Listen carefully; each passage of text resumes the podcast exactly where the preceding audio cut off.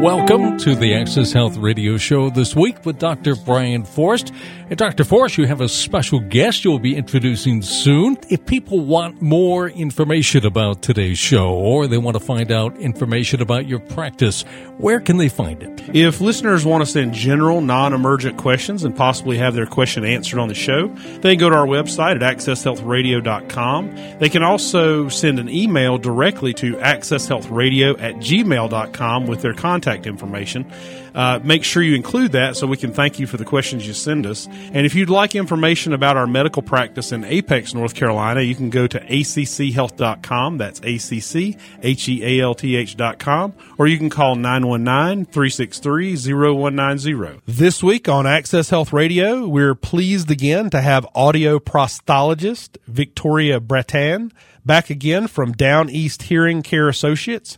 And Victoria, what will you be discussing today? What causes hearing loss? I think that's a good thing to talk about. One is aging. Around fifty-five, fifty-six, you start seeing changes. That's one thing. Presbycusis sets in over a period of time. Uh, age-related is what presbycusis means. If you're exposed to a lot of noises, things of that sort, your hearing's going to shift very, very quickly. If you are exposed to ototoxic medications, your hearing can shift very, very quickly. So one of the things that we look at when patients come in, Uh, one of the red flags we look at is, is, is your hearing changed very quickly, very sudden? Or have you had any pain with it, any discomfort, or any ringing and roaring happening in your ears that's unusual? Those are things that we look at almost immediately. The other things are like ear infections, um, earwax, genetics is also can be a, an issue, hereditary. Your mother, father, hearing impaired, it can jump generations. So we also look at that as well. Is it something that we need to treat? Is this just an infection that actually needs to be treated by an ear, nose, and throat doctor or a regular M D? Or is this a middle ear issue where surgery may, may be an issue? Uh, so we want to make sure we refer the patient over to the proper doctor that can do the work for that individual. Um, and the other things that you're looking at that can attack, attack the ears is like diseases like Meniere's. Meniere's disease is a disease that attacks the inner ear. It actually has the hearing fluctuating from moment to moment. A ringing, roaring going on in the head. A lot of times it's a roar sound versus a ringing. Um, the other thing is the person becomes very dizzy and offsure about their feet, you know, about which direction they need to be going in because of the vertigo that happens. And sometimes the vertigo can be so violent that the person actually regurgitate, continue to regurgitate, uh, which can be a, a, an issue, a major issue. Uh, some individuals that have Meniere's also have uh, migraine headaches that don't seem to go away very quickly. It seems to just stay with them over a period of time. So we kind of look at the different levels of types of hearing losses and try to make a determination what is best for the patient on an overall. If the person doesn't have any of these signs other than just having um, a sensorineural hearing loss, which is, means just nerve damage, then we go ahead and fit. We'll go ahead and fit the patient with hearing instruments. But if they have a mixed loss, conductive loss, or sudden losses, those are something that we're going to do assessment for and then refer them over to the physician we think will care for that for them and give them the treatment that they need. Victoria, you mentioned age. Would it be a good idea for someone over fifty-five, if they haven't had a hearing test done recently, to have one done, particularly if genetics come in play? That is correct. Yes, sir. Um, it's always wise to have your hearing checked at least once a year, just as if you have your eyes checked. You know, most people have their eyes checked every year, every two years, every three years. If I sat in a room of one hundred people and said, everyone raise your hand that had your eyes checked, almost every single person in that room will raise their hand and say, I've had my eyes checked at some point in my life. You ask them to raise their hand for how many people have had their hearing checked, and you're going to say, see probably thirty percent of the people actually had their hearing checked out of one hundred. So people don't take their hearing as serious until they don't have their hearing. And a lot of that has to do with subjective feeling. If you see through your eyes very clearly and everything is going well, and then all of a sudden you don't see or it's not as clear and you're blurry, so, oh my goodness, let me go get this checked real quick because it's obvious. You can see it very quickly. With a hearing impairment, it happens so gradually over a period of time that your brain becomes accustomed not to hearing things, mm-hmm. and then it goes to the subconscious mind, and before you know it, you're missing out on things that you would normally hear every day. And until you actually get it back and realize, oh, wait a minute, that chair does make a sound. My car does make a sound. My turn signal does work. My refrigerator does turn on. I do hear my air conditioning kick on and kick off. Oh, now I hear my granddaughter much better, or I hear my husband much better. You know, once they're aided and they're able to hear, then they start realizing, oh, wait a minute, I've been in this big void for so long. And then we give them their hearing back and they're like, oh, I wish I'd done this five years ago. So until we can address what the issue is and the person accepts the impairment, uh, we can't do anything for the patient. So you have to step in so we can find out what's going on. And then you've got to be ready when it's time to make that next step. Like I said before, eyes, you know very quickly whether you see or you don't. When it comes with hearing, It's, it's not that obvious unless mm-hmm. it happened very quickly, very quickly over a period of time. Mm-hmm. That's when we would be concerned, concerned for that individual. But when we fit, we're going back to rehabilitate. We want the person back hearing with their product at least eight hours to sixteen hours a day, because most people, their hearing loss doesn't happen overnight. It happens over a period of time. So the brain loses the ability to understand speech for what it is, which we call auditory deprivation. And then they need rehabilitation, which gives them the proper amount of amplification. And then they have to expose themselves to these sounds, to these noises, to the speech, so their brain can rehabilitate. And some people want that quick fix, easy button, it's going to work, it's not going to work kind of deal. And that doesn't happen. With hearing instruments, you're going to see an improvement from the get-go, but your improvement happens over a period of time. It doesn't happen immediately. The wow happens immediately, mm-hmm. and then the understanding happens about three or four months later when the hearing plateaus and the person's gotten used to their amplification, they're getting used to their environments, mm-hmm. and then they and then they say, "Oh, turn me up a little bit more." And then when you hear them turn up just a little bit more, then they're good for a couple of years until their hearing moves again. Once the hearing moves again, we go back in, retest, reprogram, and then fine-tune the product. Then they'll meet another plateau. We'll turn it up just a little bit, and they're good for another couple of years. Mm-hmm. Once someone is fitted with a hearing device, is that solely providing the hearing, or does the hearing they have assist in some way? Well, it depends. It really depends, being honest with you. Um, you have your in-the-ear hearing instruments, all in the canal. You got invisible, in the canal, completely in the canal, over the ear, behind the ear. So with that with that product, what you're looking at, if the person has an open fit type of hearing aid, then everything comes naturally and is enhanced by the hearing aid. Once you close the ear up, you need to close the ear up when a person has a severe loss and the more or moderate to severe loss in their lower frequencies where their vowels are. If you don't start closing that air up, then they lose their vowels, they lose their distance. Now, sounds aren't as natural sounding to them when you start closing the ear up, but they're clear. They can hear, they can understand, they get their distance. If you start opening the ear back up, then the person says, I hear fine with people next to me, but I can't get that that twenty feet away from me. I can't get that fifteen feet away from me. Mm-hmm. I can only hear what's in front of me. Right. So you have to sacrifice some things to get what you're looking for. But my objective is try to look out for the person's best health interest first, and then second is try to make it as comfortable as possible so the patient will wear their product every single day. And that's physical and audio is what I look for. Today on Access Health Radio, we're with audiopresthologist Victoria Brattan from Downey's Hearing Care Associates and Hearing Aid Urgent Care in Knightdale and in Rocky Mount. Reach them on the web at Downey's Hearing Care dot com. More coming up. This is Access Health Radio on F M ninety-eight point five and A M six eighty W P T F. Welcome back to Access Health Radio. Victoria, you were going to share some data with us about how prevalent hearing loss is as we age. Yes, hearing loss affects about two-thirds of Americans over seventy and nearly seven hundred fifty uh, adults worldwide. And then you're also looking over five hundred million people under the age of sixty-five.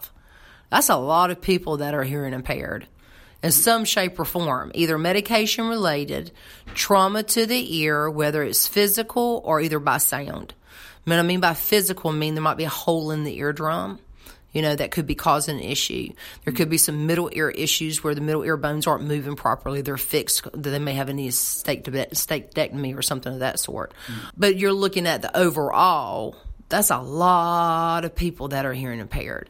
So the other things that we look at are the signs. What are the signs if you have an impairment? And I've got a few signs here. And one of them is uh, frequently asking people to repeat themselves. That's the number one sign. Constantly ask them to repeat. Other is turn the volume up on the T V and the radios around them. Anything audio, they're turning it up and it's much louder than the way you would want it to be. It'd be a questionable thing of, why do you like it so loud? Does it sound loud to you? And they say, oh, no, it's not loud to me. Well, then you know something's not right. Having trouble understanding conversations in noisy places, where a person's sitting in a restaurant and as you're talking to them, they're leaning right into you because they're not understanding what's happening and what's being said, or they're losing some of that information, or they're responding to you differently than the question that you asked them or the information you're giving them. Mm-hmm. Those are things you're looking at. Difficulty hearing women or children's voices. Most people these days, especially in North Carolina, we're an industrial facility state, and you see a lot of noise-induced hearing losses. And the noise-induced happens in the higher ends, which is your consonants. Those are women's voices, children's voices. So when you start noticing you're not hearing them as well, that's definitely a telltale sign. Uh, feeling like others are mumbling. Um, I'm around other people. They mumble. They don't speak clearly. If they would just speak clearly, I could hear them better. Well, how many people around you are mumbling? Because not everybody mumbles. You know, when you have an impairment, it seems like everyone seems to mumble. Avoiding social situations where you once enjoyed, like most people that are hearing impaired, they'll stop going to church because they hear, can't hear the pastor anymore. Or they have to sit in the back of the church.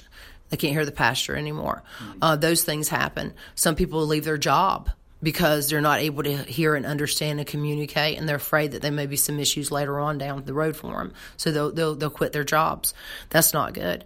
Being told by others that you're having hearing loss, that's definitely going to be a situation. But, you know, even on those seven signs, the things that we experience is what the patient tells us, what they feel, and what I'm meaning by that. Um, patient will come in, they'll say, well, I haven't been hearing for about six months. Okay, or you have any popping, any any fluid in your ears, if you notice any changes in your hair, I'm just not hearing, just not hearing. And you get in there and they're full of wax to the eardrum. You know, that's an easy fix. Clean that out. The eardrum works fine. Everything else works fine. The hearing is normal. You know, those those are the things that we see. And that's good. That's a good thing for the patient. Mm-hmm. But as far as the impairment itself, we try to look and verify, validate, and then go ahead and try to how we're going to fix that problem for the patient, or how can they get it fixed. I'd imagine caretakers need to be aware of someone that acts withdrawn uh, because that could be a hearing loss problem. That's correct. And a lot of people have been misdiagnosed with Alzheimer's and dis- dementia because they think that there's a communication problem in the brain. And it's not that. It's just not hearing. They're not understanding. And like I said before, when they go a long period of time without hearing and understanding clearly, they have what they call auditory deprivation. That sets in. So when you say, let's go to church, and they say search, those are close, but that's not the same word. And you see that a lot with the elderly where they're being misdiagnosed. So a lot of times what we do is we can fix the hearing impairment, and you see the person come out of their shell almost immediately. Almost immediately. And I believe I've told you this before, Mike, for a long time ago. With patients, the first patient I ever fit was a man, and he sat and cried in front of me. And when he cried in front of me, I was hooked. I was hooked from that point because I know I changed this man's life, you know. I... Not normal to see a man cry. Right. But to see that, I knew I did something good. So I've been doing this almost twenty-six years now. Victoria, you recommended everyone have a hearing test annually. So walk us through what's involved in a hearing test. Well, a patient comes in, they're going to fill out an assessment form. And that assessment form is going to tell me what's going on with them. What are they experiencing on a daily basis? If they hurt, pain, discomfort, changes in their hearing, dizziness, ringing, that kind of thing. Have they been seen by a physician before about their condition? Have they been tested before? Is there anything that has to do with their ears area? If they had anything done to the ears before? What kind of medications they're on? If their family, if there's anyone in their family who has a hearing Hearing impairment.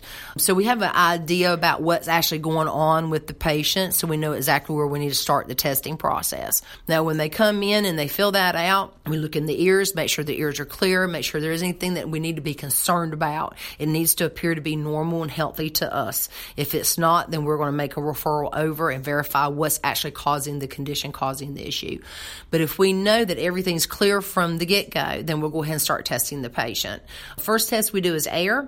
Air testing allows us to test uh, nine of the hair cells inside of the inner ear that have, uh, they're dedicated to each region of the ear. So that we know if there's a damage to that hair cell, then other hair cells that surround us in that region is going to be damaged as well. So we test those nine per ear and verify if there is any problems. If there's a threshold that, that is not normal, then we go and we do bone-bone conductions. We put a device behind the ear, send the signal in, and then it tells if, if there's any pathology issues between from the outer part of the ear to the nerve itself that goes to the brain. If there's a gap, then we know there's possible middle, middle ear issues that's causing the problem for the patient. If it's nerve damage and middle ear issues, that's called a mixed hearing loss, we're going to refer the patient.